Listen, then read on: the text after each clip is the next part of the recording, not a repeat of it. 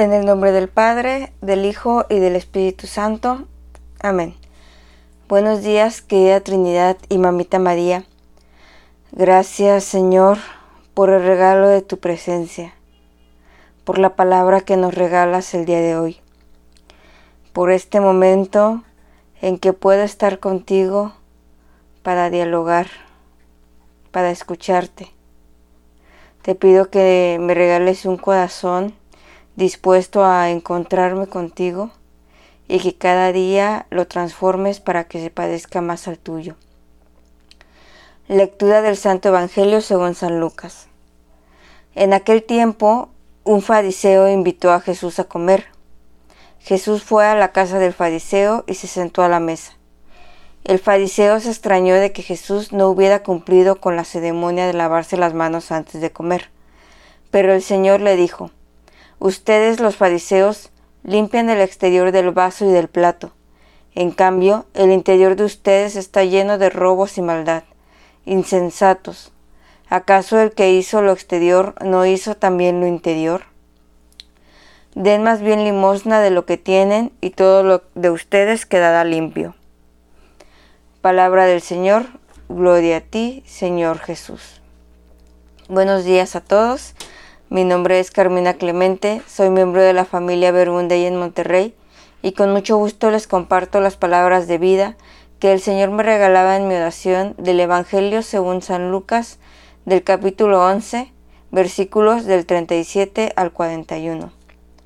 Jesús es invitado por un fariseo a comer a su casa, invitado por un hombre que seguía fielmente los ritos, las ceremonias y las leyes. Y este hombre quería que los demás tuvieran esa misma fidelidad. Eso era importante para él. A lo largo de los evangelios podemos ver cómo Jesús, cuando se encuentra con este tipo de personas, es criticado muchas veces porque no respeta la ley, no respeta los ritos, eh, hace cosas que se supone que no debería hacer en ese momento.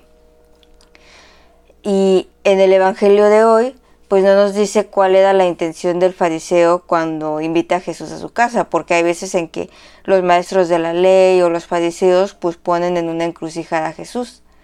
Pero cuando una persona invita a otra a comer, pues lo que se da es un encuentro, es un compartir. Eh, más allá de la comida, pues es un platicar, ¿no? Eh, y esto, o sea, hasta cierto punto, pues se convierte en un encuentro íntimo. Porque tú no comes con cualquier persona, no comes por lo general con un desconocido que te encuentras en, en la calle, ¿no? Hay una intención cuando comes con alguien, comes con alguien que conoces, un amigo, la familia, eh, o comes con alguien a quien quieres conocer, eh, una cita. Eh, en las empresas, pues para hacer negocios, luego van a, a comer y ahí se desarrolla el el negocio y se desarrolla el encuentro y el conocimiento mutuo. Y el encuentro que tienen Jesús y el fariseo, pues es aún más íntimo porque Jesús va a la casa de este, ¿no? Jesús eh, va a ese lugar íntimo de, del fariseo, ¿no? A, a, a lo que es suyo. Y al no cumplir con la ceremonia de lavarse las manos antes de comer, pues el fariseo seguramente le debió haber hecho un reclamo. En el Evangelio dice se extrañó, pero pues seguramente hubo un juicio de parte de él, ¿no?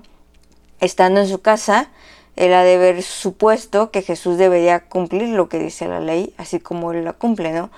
Como que lo quería conocer, pero ya estando ahí como que no le pareció lo, la primera actitud que tuvo, ¿no? Y Jesús le hace saber que, que eso no es lo más importante, que las prácticas externas no tienen sentido sin lo que hay en el interior. En una sociedad donde se le da mucha importancia a la apariencia, apariencia, el Evangelio de hoy nos recuerda lo que de verdad importa, lo que hay en nuestro corazón y en el corazón del hermano. Porque muchas veces nos quedamos en lo externo, en lo superficial, en lo que ven nuestros ojos. Nadie estamos exentos de haber juzgado la apariencia, las acciones, las decisiones, la vida de otra persona. Muchas veces juzgamos desde lo que creemos que es correcto, desde lo que nos han enseñado, desde lo que debiera ser. ¿Cuántas veces no hemos exigido a, al otro cosas que ni siquiera nosotros vivimos o intentamos vivir? ¿Y cuántas veces nuestras acciones no han sido también para aparentar, para encajar con cierto grupo de personas, para cumplir con aquello que tenemos que hacer, como si estuviéramos palomeando cosas en una lista? Dice Jesús que el exterior de los fariseos está limpio, pero el corazón está lleno de robos y maldad. Y es que lo exterior poco habla de lo que verdaderamente llevamos dentro. Como católicos nos podemos preocupar por dar un testimonio que se quede en lo externo, que se quede en lo que hacemos, en lo que mostramos, en lo que aparentamos.